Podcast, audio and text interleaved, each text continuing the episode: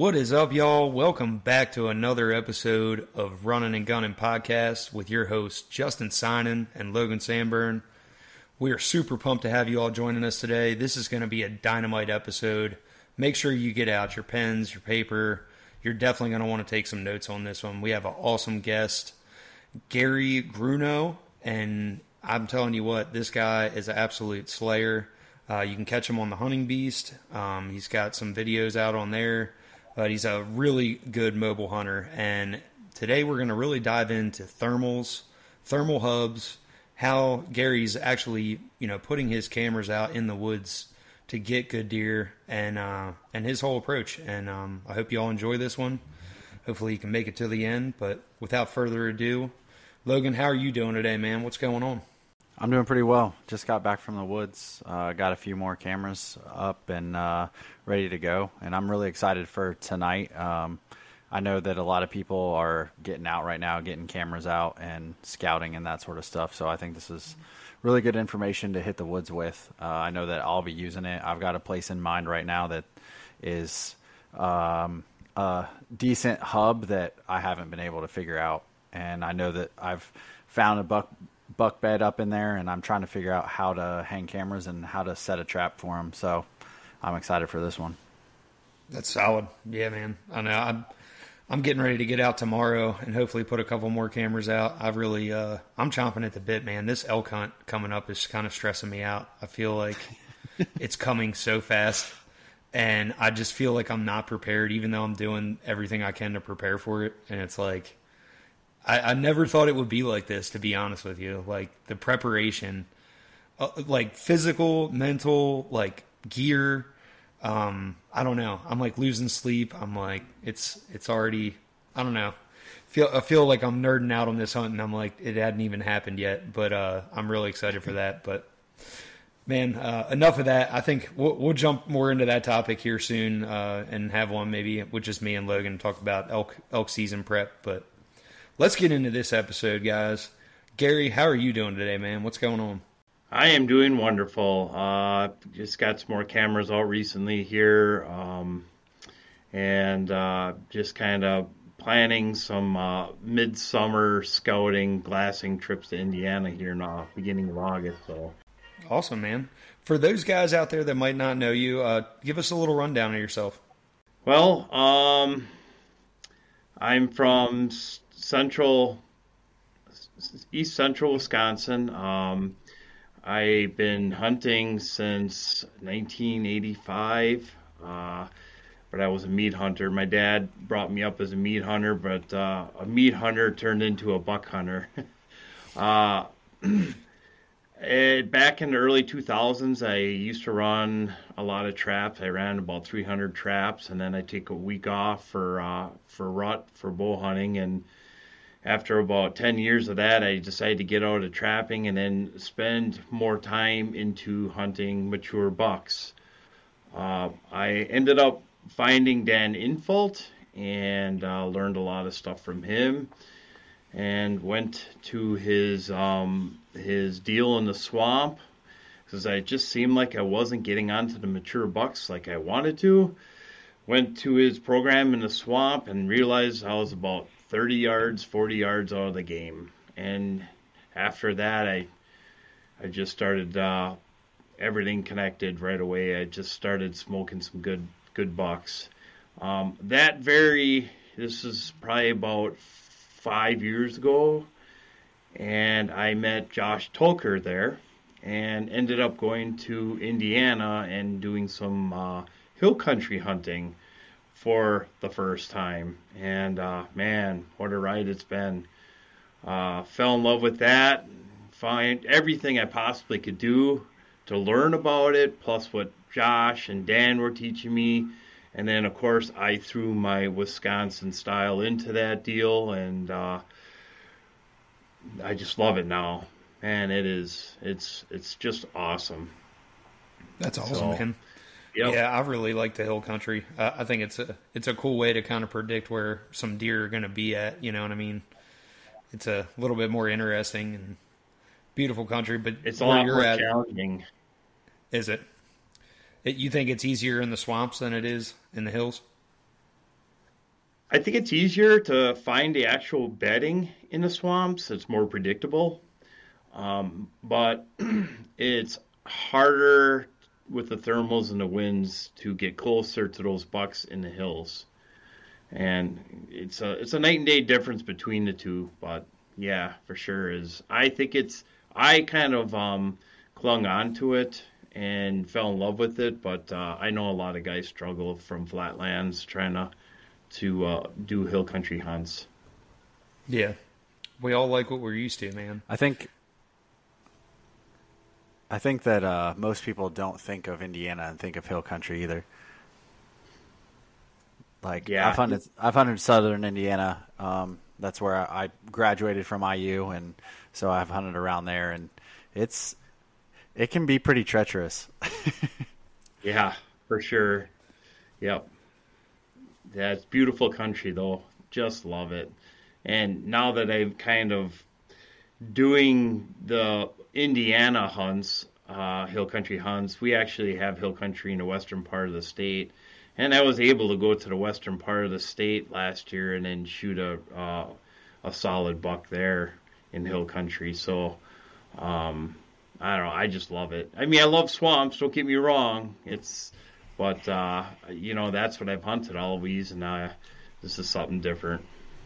Yeah, Sometimes that's just what gets the fire kind of going. It like just getting that change of environment, and it's a a different type of challenge, and being able to attack that and continue to learn. I think that's the biggest thing uh, for me is like changing in a change of environment. Like it's just a new challenge, and so yeah, like I can see why you've kind of attached to that and, and kind of dove headfirst into it.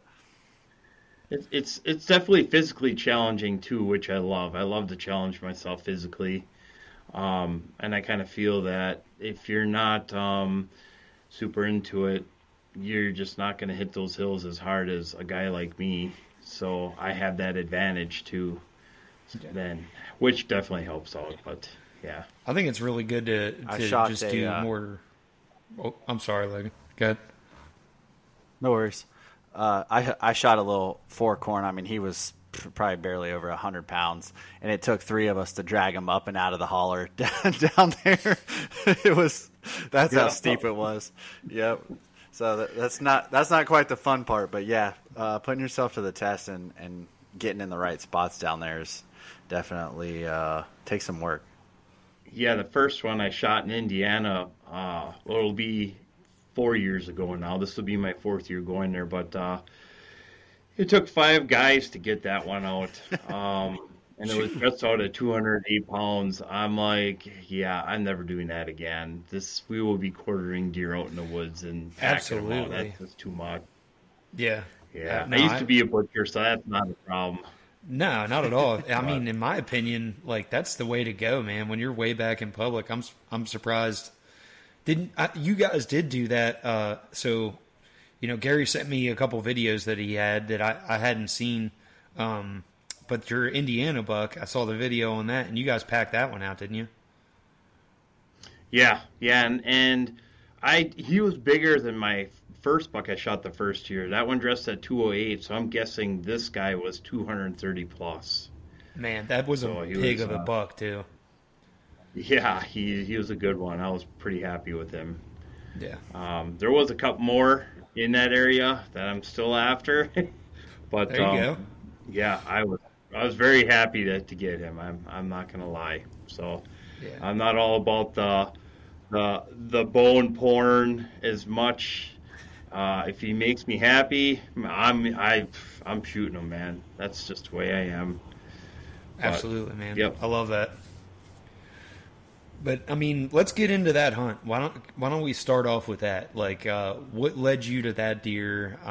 Because you, were you you were hunting a thermal hub when you killed that buck, right? Yep. Maybe just kind of Yep. if you can break down for some of our like newer guys, um, like what is a thermal hub and and like how did you approach that? Okay, well, a, a thermal hub is where a drainage system, whether it has water or not, goes through an area, and at the end of that, or the beginning actually of that drainage, is what usually is the start of that that river system, and it's usually a C-shaped hub. And in that C-shaped hub is where uh, those bucks like to like to bed, and because of all the shifting winds constantly, the swirling winds, and the way the winds work in there, uh, it is a perfect place for mature buck. It, it's a tough place to hunt. So I look for those kind of hub systems, the C-shaped hub systems, and those drainages, the ones I look for, actually go down to some crop fields at some point. So uh, not all hub systems are equal though. So the things I look for uh, for sure are what crops are at the at the end of that creek bottom because those creek bottoms always usually lead out to some kind of crop fields. What kind of crops are there? Um, and the other thing is um, I want a hub that has steep sides on it. And reason being is those bucks like to be able to over look down into these hub systems and they like the bedding on those steep ridges. Um, so the other things I look for is the direction of the hub system. If you the hub system I shot my buck last year on was a hub system that went from the northwest and went down southeast. So when I shot that buck, the wind was actually coming out of the north which will blow the wind down that hub system so I could get away with what I got away with. I'm a pretty aggressive guy when it comes to hunting these things.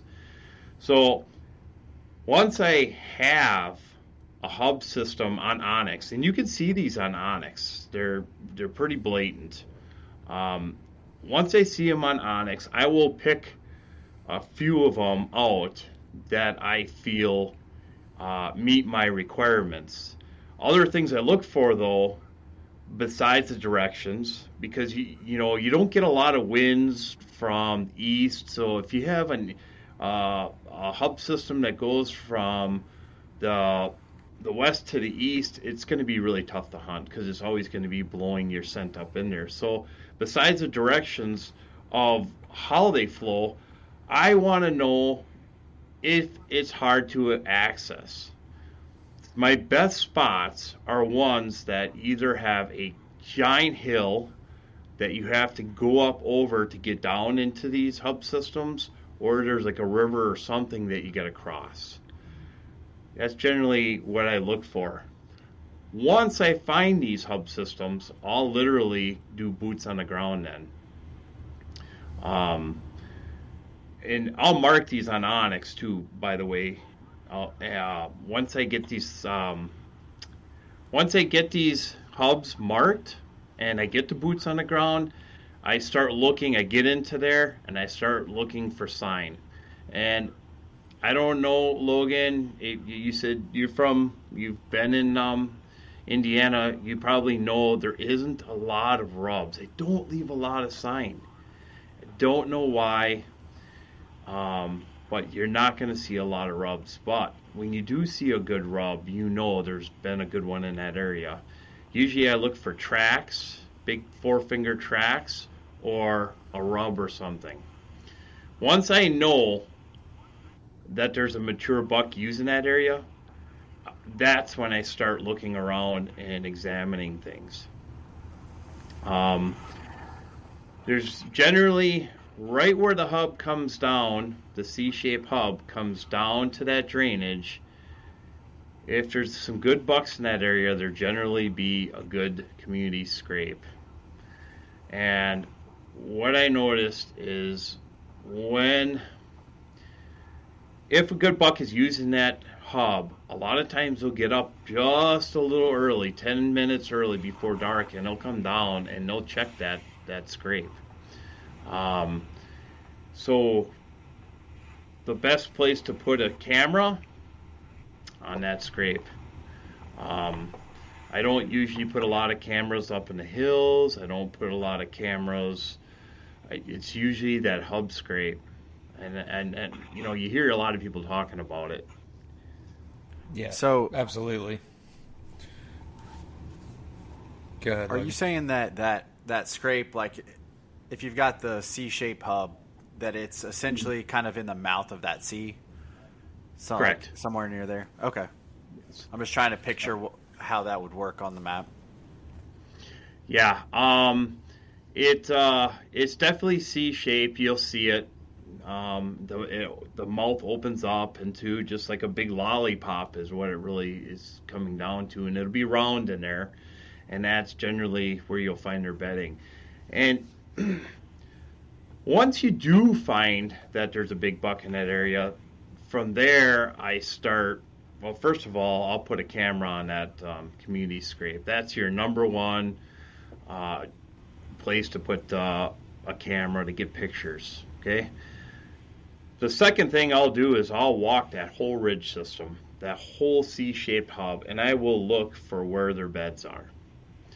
Usually their beds are about two thirds the way up, maybe just a hair higher in those C hubs, but they're always usually on that leeward side of the hill. Now, when I say leeward side, the wind will blow over the top of that ridge and come over the top into that hub, and then it actually will swirl around at about two thirds up. The reason why that is is because you have thermals rising as the day's warming up and it hits that wind two thirds of the way up and swirls in that two thirds of the way up area along that ridge system. And now, if a buck bed's in there, he will not only have the wind coming up over the hill, but he also has those thermals coming up from the bottom, so he's getting like a double whammy. That's why those mature bucks love those thermal hubs. And of course, now they can look down into that bottom and over, and usually to the other side, and see if there's any danger coming too. So it can be pretty tough getting in there to hunt these things. Yeah, absolutely, and that's kind of that's where I've run into, especially here. Like, there's only been a few scenarios I've been able to do that. Um, I'll be dead honest. I'm like in the past couple years, I'm just catching on to like these tactics, and I'm actually being able to use them living here where I am now. and it's definitely it's it makes hunting a lot of fun because like once you realize what you're looking at and you find it, it's almost like a light bulb goes off and you're like, okay. But the problem is a lot of times the spots where you find these big beds, you're like, how the hell am I going to get in here and hunt this hmm. place? So maybe you try to give us your approach on that. So like you find you know these beds now. I guess my my other question, when you find the bed, like how sure how certain are you that that deer's in there consistently? Are you finding it like right then and then you're hunting it within the next like day to two or whenever the wind is correct? Is that what your approach is? No, I usually find it spring or summer scouting. I do my homework. I look. Usually there will be points sticking out with um, some drop offs. They love the bed on those. You'll see that. You'll find those beds in spring, and I'll go up to them and I'll check them out. Uh, you don't always find rubs in those beds either, so that's um, you just gotta kind of um, trust your instincts and know. All right, well I got tracks in here. I've got some a couple good rubs.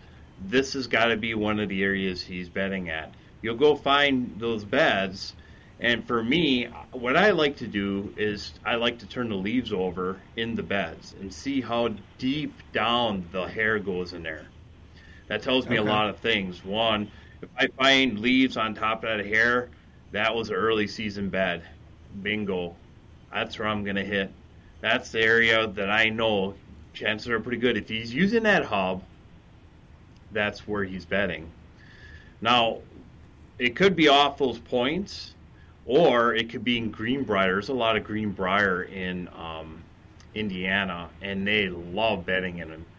Uh, they love betting in it, and they love eating it. They'll sit there and they'll gnaw on it and stage there before they even come down those those hills sometimes to go to the white oaks. They'll nibble on that. They'll stand up and eat on it and then lay back down. Um, And the other thing is if there's treetops laying on that site, there's always usually a treetop or two laying somewhere in that hub. And chances are pretty good that they're bedding in there too. Um, so yeah, I find that bedding that is so important. I, you just don't go running into a hub system and say, "Ah, oh, this is a hub system," and I saw a track and I'm going to throw a hunt in here. You gotta, you gotta know where they're bedding. That's huge and that's how you make your approach when you're going in to to actually set up on these deer. And are you setting up Correct. these bottoms from the other from the other ridge system and anticipating them coming down off of their bed? Yeah. So, um, getting back to that hub scrape, what I did this last uh, hunt, I checked a camera on the way and uh, at that hub scrape. And I didn't like what I saw, the times that the deer were coming through. And in all honesty, um, I didn't see everything that I wanted to see. So I was already obligated to hunt it. I had the wind in my favor. I had the thermals in my favor. So from that hub scrape to where I feel they were bedding was about 200 yards. 200 yards is a pretty long ways away in hill country. So what I did is I moved my way up that drainage system, staying in the thicker parts. It's early season, so it's a lot easier, and making my way up, and I cut that distance to about half. And in that area, I noticed there was white oaks dropping. So I got two sticks up high, where when he comes out of that beds, those beds that I found, he'd be actually literally coming down and staging him and and uh, feeding on those white oaks. Matter of fact, I literally was in the stand for 15 minutes and I had a doe cut over from the other side of the hub right out in front of me. She never even caught my scent. I was really, it was pretty bulletproof. And she crossed in front of me and about 40 yards away started munching on acorns. Um, it was it was pretty awesome. But the biggest thing is getting in here without being detected. And when I say being detected, you, you can't be seen. You, you have to move slow. You have to move quiet. And here's where thermals and winds really come into play. When I go into these thermals, okay, so now I'm back to spring scouting here. I found all the ingredients I need. I found the bedding. I found the I, I, I found the rubs. I found everything that I feel that makes a big buck, and I feel confident he's there. I I will actually wind map it. I have a bottle of milkweed, and I will walk around there and wind map it. And man, you wouldn't believe what you could learn just walking around, going in their beds, wind mapping it, going to the bottom, wind mapping it. When I say wind map it, you just take take some milkweed and just let it go out and watch what it does. And man, okay. it's it's it'll blow your mind. But here's another thing. Gonna make this even more complicated for you. So in the spring, there's no leaves on the trees, right? You wind map. You go back in there when everything's greened up, it's going to be altogether different those leaves on those trees will change that wind. Like it'll bend that wind, it'll make it swirl with so you have to be real careful if you can get in there during the summer and wind map it during the summer. Man, that that is that will seriously help your success. Do you find that the thermals when the the leaves are still on the trees, do you feel like that changes the timing of how long it takes? Like once the sun, you know, breaks over the ridge, and starts to warm that you know hillside, do you think that it takes longer when the leaves are on? Yes, I, I feel it definitely takes longer, and then and when the leaves are all off.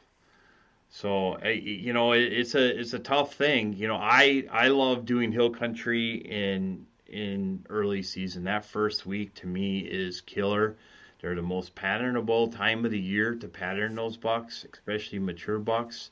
So when I wind map, I like to wind map when there's leaves on the trees. it's a huge difference. Yeah, that's a super interesting tactic. I, I've like never really thought about that. Yeah. So, yeah. in order to do that, obviously you've got to go in and go kind of all over the place in these hubs uh, to understand what that winds and thermals are doing. Do you worry about bumping that deer or leaving your scent anywhere, or do you do anything to mitigate that, or? Um, no, I, am not too concerned because when I do it, it's usually July-ish. Um, this this year, um, it's going to be the first week in October, but the hub, that particular hub, I already wind map, so I kind of feel confident. Um, and of course, you got different winds too, so that also throws a lot of um, uh, a lot of wrenches into your plan too. So when you do go in there, I, I like to try to get a west wind, but let's face it, it's Indiana. You never know what it's going to be. yeah. So, um, yeah. So, so you do you it? Do you only hunt, I guess, on a certain wind, or do you have different spots for different winds? Yeah, I have different spots for different winds, but I can only push it so far. Um, you can only get so far before the swirling wind gets you, unless you have that perfect wind that's either blowing up it or blowing down it. I prefer to blow down the drainage.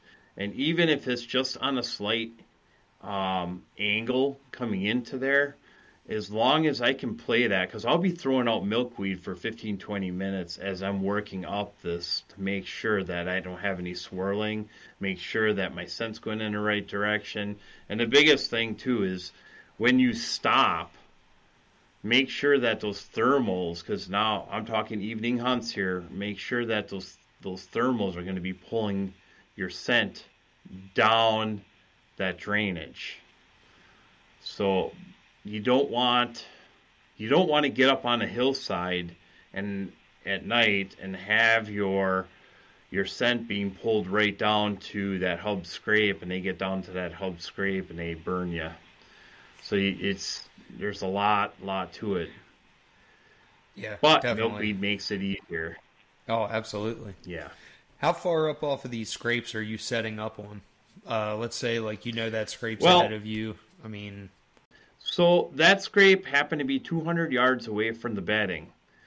And I saw some bucks because I never checked the for, camera until I hunted it. We lost you for one second. Go back to uh, what yardage it was. Oh, I'm sorry. Oh, no problem. Um, that that particular scrape was 200 yards away from the bedding area. Okay. And I actually checked that camera that was on that scrape, and the way I set my cameras too is I can check them without actually getting to the scrape. So if I want to hunt the scrape, I can. But um, I didn't like what I was seeing. Like, I didn't see enough daytime sign or daytime pictures, and not frequent enough for me to stay there. I know they're using that hub, but I have to get closer to that bedding area before they start splitting off in different directions on me. So at that particular point, I went up 100 yards and set up there, and which paid off. Like so he came out. You got up like within 100 yards of his bed, I guess. Yeah. Yeah. But you also got to remember his his bed is looking straight up the hill. Okay. So, yeah, you kind of so you got to be careful, move slow, right. um, and obviously quiet, and try to keep some cover by you, which is not hard early season. And here's a good one. How do you keep your cool when you know that you're going in? Because I'll be honest with you, I've I've done this a couple times, and I am like a freaking kid at Christmas. I mean, I'm like, I just I don't know. Like I'll get I'll get a hold of myself, but like the excitement level when you are like crawling like to go set up in a tree, knowing that you're close to a deer, is probably one of the coolest things that you'll do if you haven't done it yet. Um, what do you? I mean, do you, are you taking breaks and you're like, all right, I got like ten more feet. get your shit together? Like, what's your what's your breakdown? Well, in all honesty, first and foremost, I get pretty nervous about chiggers. so when yeah. I crawl, I've gotten chiggers all over my body crawling to to my stands and stuff. So I'm uh, I am covered, and I mean when I say covered, I cover myself now with uh, uh, lotion. It, has been a, a pretty terrible thing to get those, but. So I mean, in all honesty, that's probably the first thing I, that goes through my mind. But no, I keep my cool. Uh, I'm thinking as I'm going, I, you know, I know where he's betting, but I need to get there. It's like you're you're you're trying to you're trying to sneak in on him, but I'm also throwing that milkweed out, and I'm doing so much trying to locate a tree on the fly here because you know I have trees located for by the hub scrape, but I made that executive decision to move up. So now I'm looking I'm looking for that tree. I'm I'm putting milkweed out, testing the wind, and this is like a 15 20 minute process of testing that wind because uh, yeah. all it takes is one swirl and it, the game is up. But um, right. once I get to that tree, it's it's all it's all business. Uh, I always I always put my sticks on the back side of the tree, so that way I'm not making too much movement. So when he looks down, the tree is still blocking me, and I have to reach around the tree to put my straps around and then put the stand in. Once I get everything, I crawl in there and get set up, get the filming gear set up. Just all deliberate, slow, no noises. Everything is stealth stripped. I mean, it is it's like I do this over and over and over. This is like, you know, you, you practice. You, it's like when you get in your car. You know, you you put your key in the ignition. You turn the ignition on. You you check your mirrors. You, you it's all it's all you know. You do the same thing every time. And then once I sit down, honestly, then I get excited. yeah. You know, and then then the game is on. Like either I blew them out or it's gonna it's gonna be this is it, and uh, yep. it's it's a hoot. It is. That it's a it's amount a blast, of confidence man. is. Yeah, it's it's totally different than swamp hunting, which I love. Don't get me wrong, but um, like Logan said, man, it's just it's different than what I grew up with, and, and it makes it fun. Yeah. But yeah. So how when that buck came in, uh, how, how far was the shot?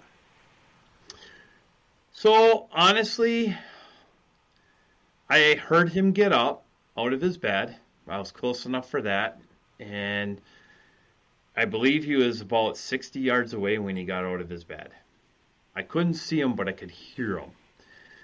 And he he came, you could tell the steps of a big buck in the hills.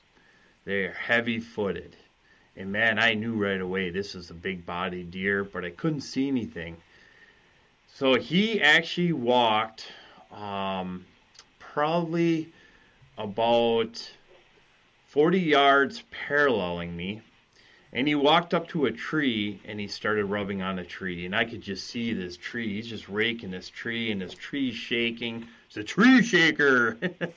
and uh, at that point, I saw the mass on him and I'm like, yeah, this is this is a shooter. So once on I get into his that, antlers are on his body. No, his antlers. Okay. His antlers, um, they were super massive. Um, I believe one was the bait. One base was seven and a half inches around, and the other was six and three quarters, which, and he was mass all the way through. Not a wide spread, but I knew he was a shooter. There was no doubt in my mind. So now I have to get ready for the shot.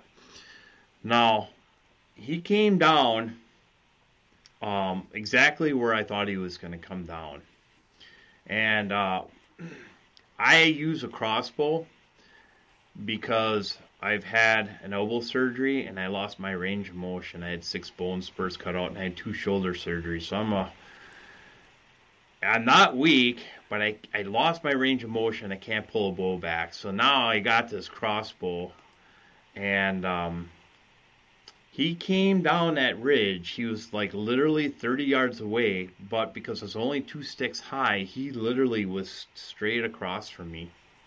And he was quartering toward me slightly. And uh, I had the camera rolling, and I touched off, and it looked great. It looked like I hit the pocket as far as I knew, and he went running down the hill, went down uh, probably 20 yards. He went down, down, crashed down 20 yards from me. And here I am, I'm doing the beast dance on the, the B stand, like, whoo, you know, celebrating. Well, I look over, and there he is standing there. I'm like, what the heck just happened? So, uh, I like literally, I, you know, I'm so used to just grabbing an arrow out of a bow, and here I am now. I got to get this uh, this crossbow crank back, and I'm going. My eyes were like, I just I just couldn't believe like how the heck did he, that you know. So I get this crossbow reloaded, and he wasn't moving. You could tell he was in shock. He was hurt bad, and I I always feel that if you have a second shot at him, take it. Just put him down. I don't want to see him suffering. So I, I put the the pin on him and I smoked him, and then he ran. He actually ran out in front of me and down. I actually thought he ran up the hill, but he actually ran over this ledge, this ridge where I couldn't see him, and I heard him crash. And then I could I could hear like the air going out of his lungs. And I'm like, yeah, you know, just pumped. So here I am. I have no signal. There's zero signal in a lot of those um, hubs in Indiana. Cell cams don't work in these kind of um, these kind of hubs. So um, there, there's your sign right there. Uh, here I am. What's that? I said, "There's your yeah. sign, guys, oh, for all you guys listening." Yeah, yeah, like you get yeah. to a spot and your cell cam don't work. Well, guess what? You might have found found the right spot to be hunting. Yep, yep. And uh, now uh, I'm trying to get a hold of Josh. He's hunting probably. I think he was probably three, four miles away only. The way the crow flies, he was hunting after another buck that we call kickstand just a, just a complete giant on public. These are all on public, by the way. So I can't get a signal out to him, and I'm like, now what? So I grab my gear, and in order to get to this area, I had to climb this hill. It takes me about an hour to get up this hill, and at the top of this hill. Yeah, it's it's a tough one. I dread it, and I'm in pretty darn good shape. Um, I get up to the top of this hill. I didn't even go look for the deer, by the way. I just grabbed my stuff and I went up the hill. And I'm like, ah, dang, I got signal. So uh, here I'm texting them B- BBD, you know, and I'm texting my other friends too. All the other guys left from deer camp already. And uh, so it's just Josh and I. And I think I shot that at six o'clock their time. And, and uh, so it's pretty early. Well, he didn't get my signal because in the hub he was in, he had no signal. So he's doing his vlog and he comes out and about halfway back to the truck because he had about a two mile walk. I had about a two mile walk too, but um, I, I already went back to the truck. And I thought, well, shoot, I'm going to. I have to wait till he's done. I know he's got a two mile walk. I might as well go to his house and grab something to eat so I went back to his house. I get there, and he he got my message. He got to a top of a hill, and he calls me. He's like, "Dude, really? Seriously? Big buck down?" I'm like, "Yeah." He's like, "Well, where are you?" I says, "I'm at your house. I was gonna grab something to eat." He's like, "Get back here. Let's go."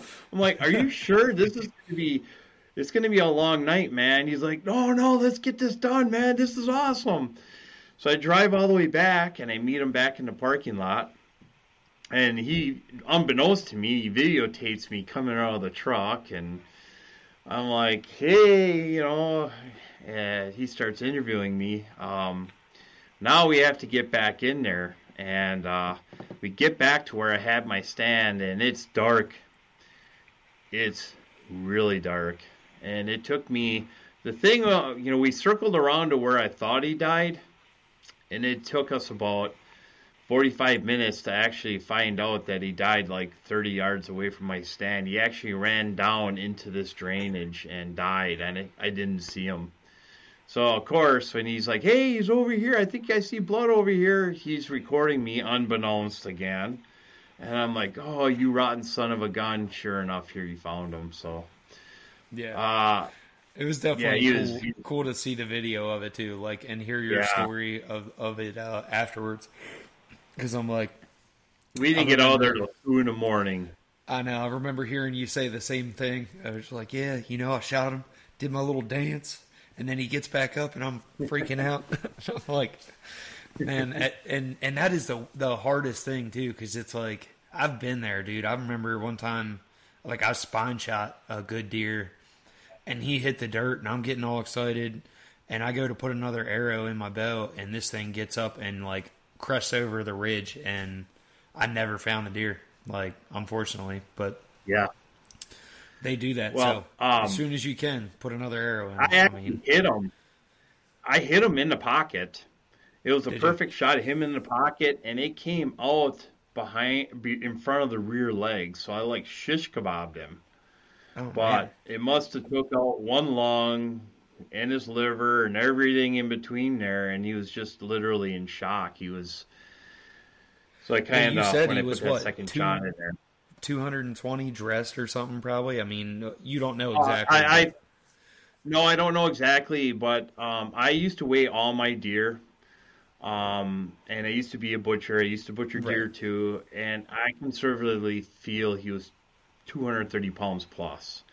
So the 208 pounder that I actually weighed that I shot two years prior to that, I'm getting the same exact mold done on it, except for it's two sizes bigger than the one that I shot that was 208 pounds. So that can kind of give you an idea how Yeah. much bigger he even was. I don't think like man, like a deer that big is tough as shit. I mean, it's gonna be pretty tough for you to, unless you hit that thing perfect. You know, I mean, uh, you hear all these horror stories of people catching one lung and not killing the deer. You know what I mean? And it's like those genetic class deer are something different. I mean, they just got the the will to live, just like any That'd be deer. awesome. But sounds like you got into a, Yep. a true like you know, Midwest giant. Nope, doesn't look like it. Up, maybe. What's up? We lost You're there for a little ya. bit. Oh, did you? All right, I'll flag it. I said it sounds like you got into a true Midwest giant uh, there in Indiana. To be honest, I mean that's a pretty big animal. They're not uh they're not easy to kill. I don't think. I mean even if you catch one with one lung, Right. Yeah, you don't know how far he could go in those hills, and that could be a pain to try to find them in the dark Yeah. too. Right. So those corn-fed deer. Yeah, yeah, for sure. It corn and um, hay actually. Okay. Uh, it's it's pretty interesting how far you know, and that's something I should probably bring up. It's pretty interesting how far these these mature bucks are long lining. Uh, I noticed that a lot of the locals in those areas will put up those ladder stands right on the edge of those fields. And I giggled to myself because, you know, most of those big mature bucks aren't going to make it down to that field before dark. And I, this particular, um, this particular hub is a mile back from a field. And and it's not even a good field. It's like a hay field for like horses. So then it had they what I noticed is it crosses a road and then goes into another cornfield. So it's probably altogether two miles from that cornfield. Yeah, that's that's pretty wild, man. Um, you know, I was listening to uh, another podcast recently, and I I'd heard uh, you know that a lot of these bigger, more mature deer will gravitate towards like areas that are untouched, like uh, an abandoned, you know, what used to be a cornfield or what used to be a cow pasture, and they seem to gravitate towards that. Have you uh, Have you had any experience with that? I mean, hunting around where you're at in Wisconsin. Um, in Wisconsin, a little bit. Um, they they seem to like around here those mature bucks. If we have um, the way our area sets up, we have a lot of micro swamps. When I say micro swamps, there's 20 to 30 acres, and they'll get in into those swamps and they'll hunt or they'll uh, bed down around the tamaracks. But then we also have some areas where some there's CRP, and those big bucks love that CRP around here. So Yeah. um, but as far as like, we don't have like a whole lot of abandoned buildings or anything like that around here. Here in Kentucky, they're freaking everywhere. Really? oh my god, Oh, man, yeah. you'd be shocked. It's like a, a straight up mixture of. It it really does depend on where you're at in the state. Like if you're near Lexington, there's a ton of horse farms that might be abandoned, or like really nice horse farms and plots of woods, you know. Or out here, it's a ton of ag, but then there's like you know.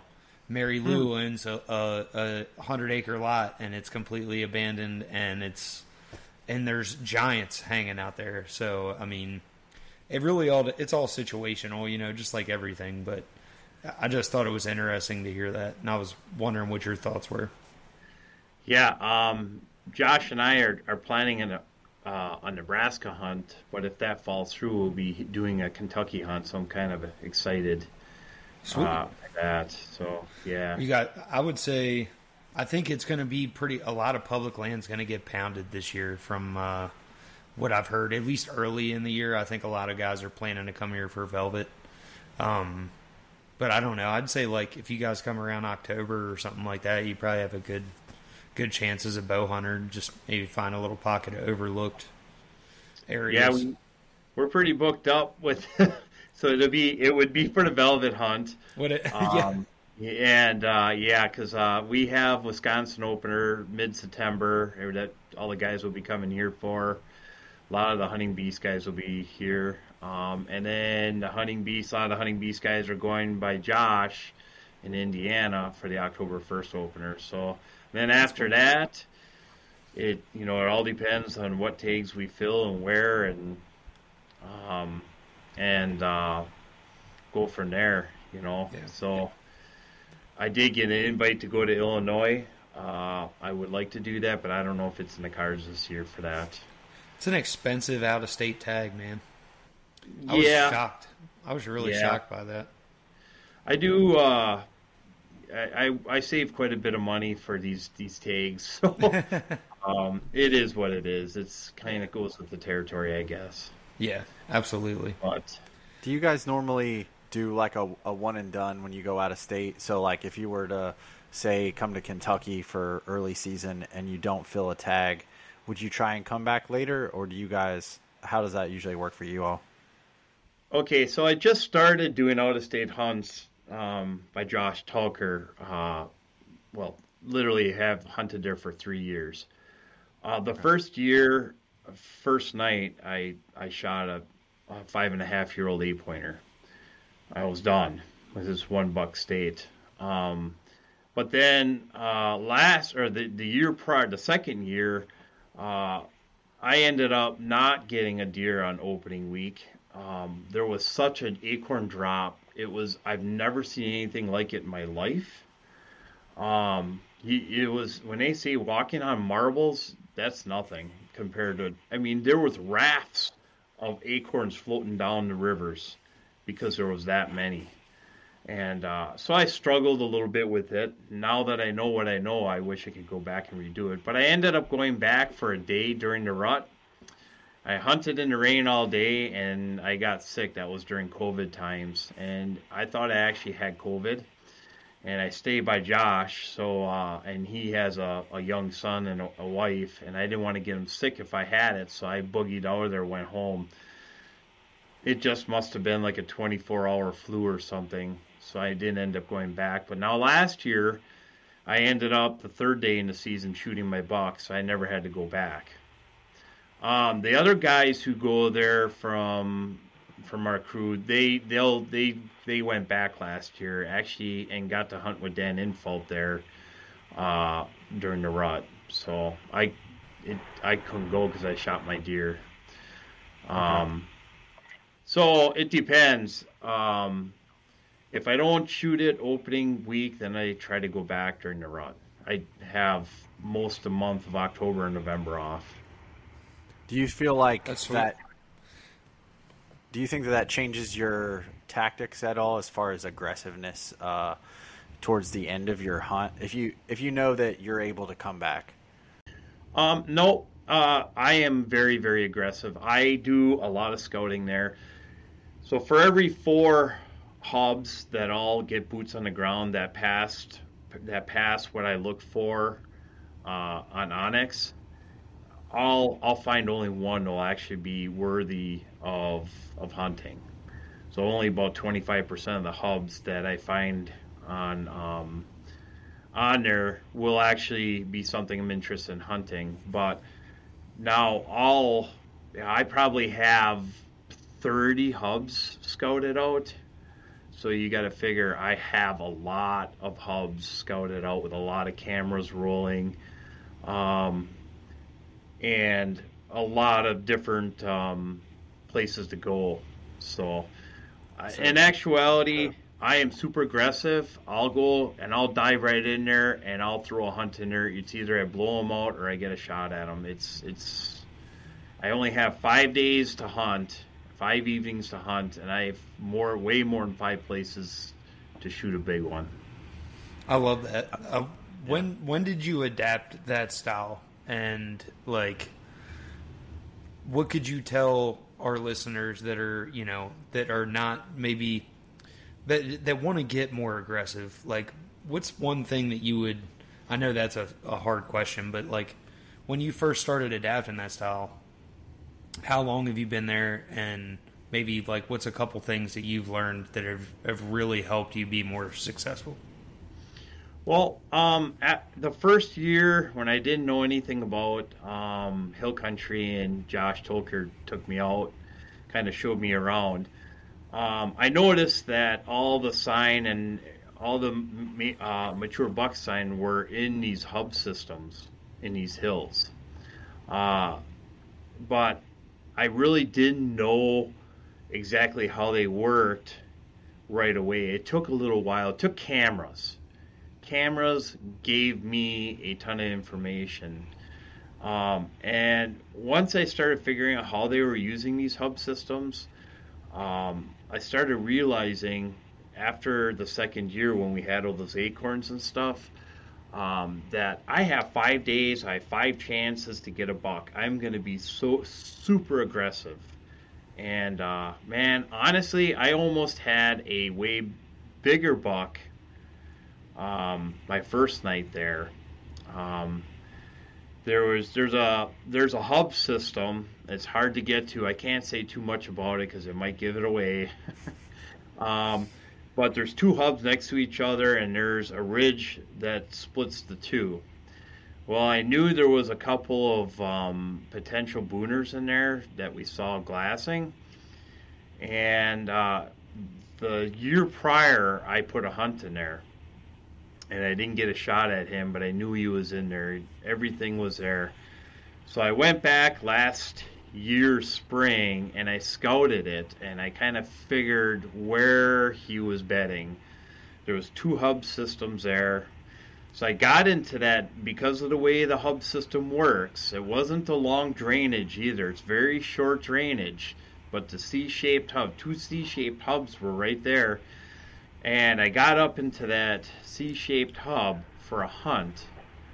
And wouldn't you know, but uh, I heard him get up, probably like 60 yards away, and went down the other hub system. And I knew I can only get one hunt in that hub system, and he's got me busted. So that morning, that that next morning, I went back in there and I found his his sheds from that spring in his bed. Wow, Yeah, so pretty cool. awesome. Trust me, I'm gonna be in there again because he's, he's he's a good one. He's a real good one. He's solid. So, Yeah, it, it's really interesting to me how like year after year they'll use the same bed. I, I know there was a buck that I killed, and he shed like one of his sheds in the bed. I I bumped him out of the bed before. Went back the next year. He's in the same exact area. And when I killed him, I expected another deer to take over that area. And sure as shit, like it wasn't a giant or anything I wanted to pursue, but it's just like it just proves your point, like you're saying. It's like these are geographical locations where the deer has the biggest advantage to see, smell, and observe what's going on around them. And I think that's what a lot of you guys need to take away from like a lot of this broad spectrum is like try to think like what is going to make a big buck catch you in your pursuit.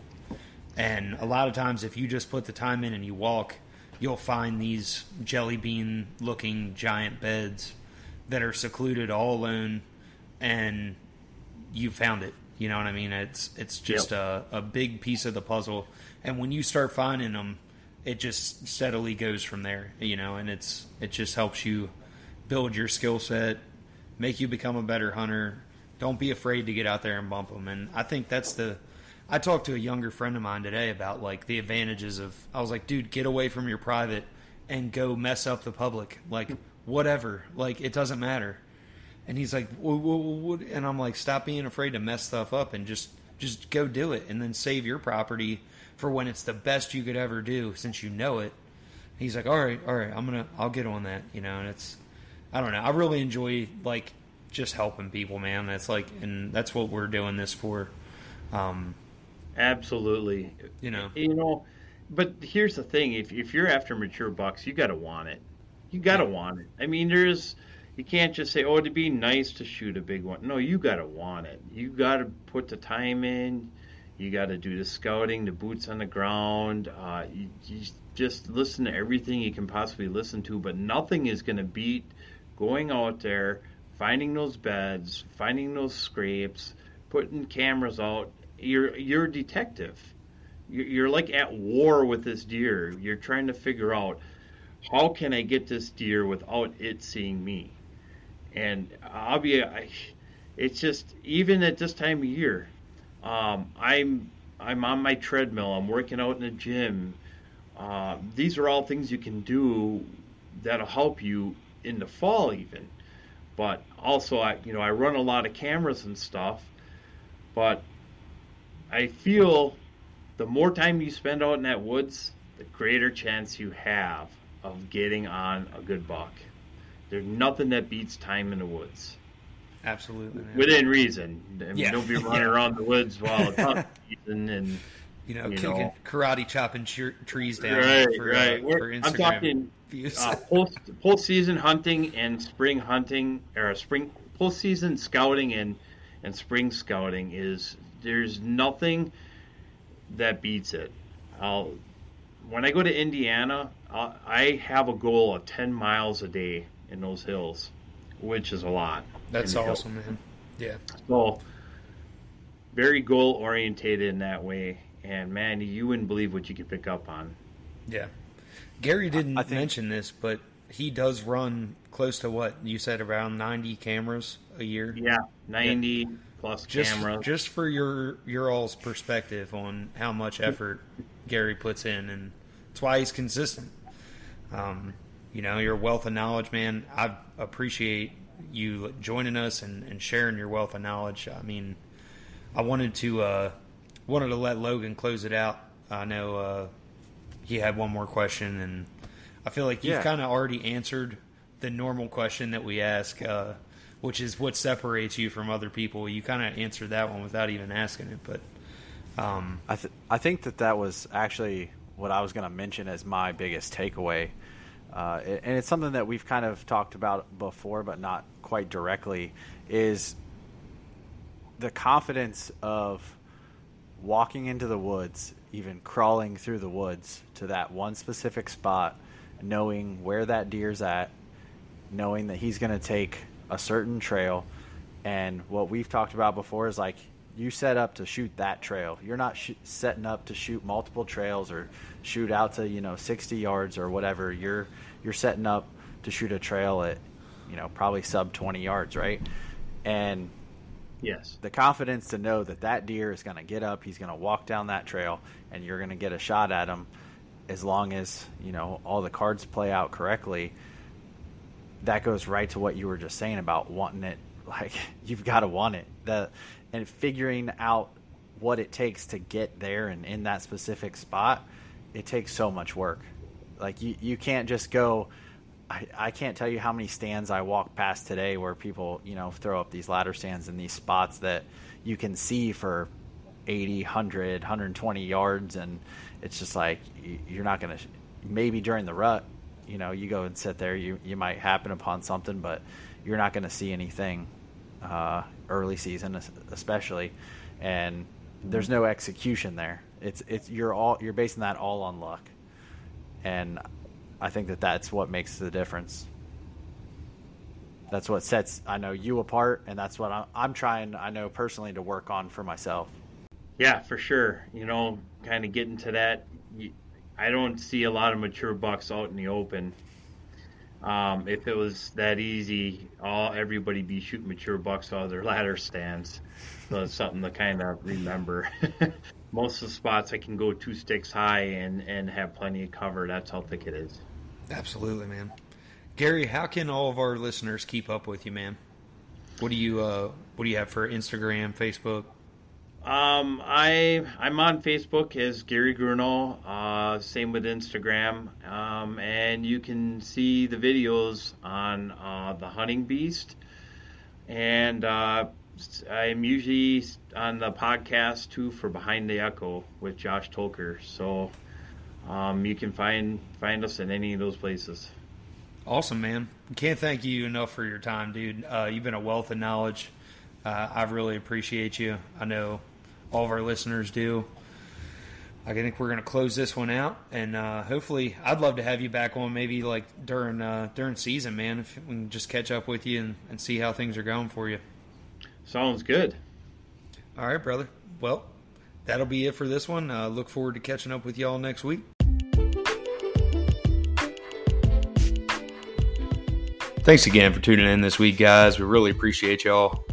Want to give a huge thanks to our sponsor, Lone Wolf Custom Gear. If you guys are available this weekend, uh, tomorrow, uh, Saturday, it is actually going to be the Mobile Hunter Roadshow in Eagleville, Pennsylvania. I hope you guys can make it out get to meet some of the guys uh, that are local in your area if you're around Pennsylvania, Maryland area. And um, it's just a great time. I, I can't uh, stress enough. Go check it out. If you guys aren't busy, try and get some permission from the wife and uh, and get out there. You will not be disappointed.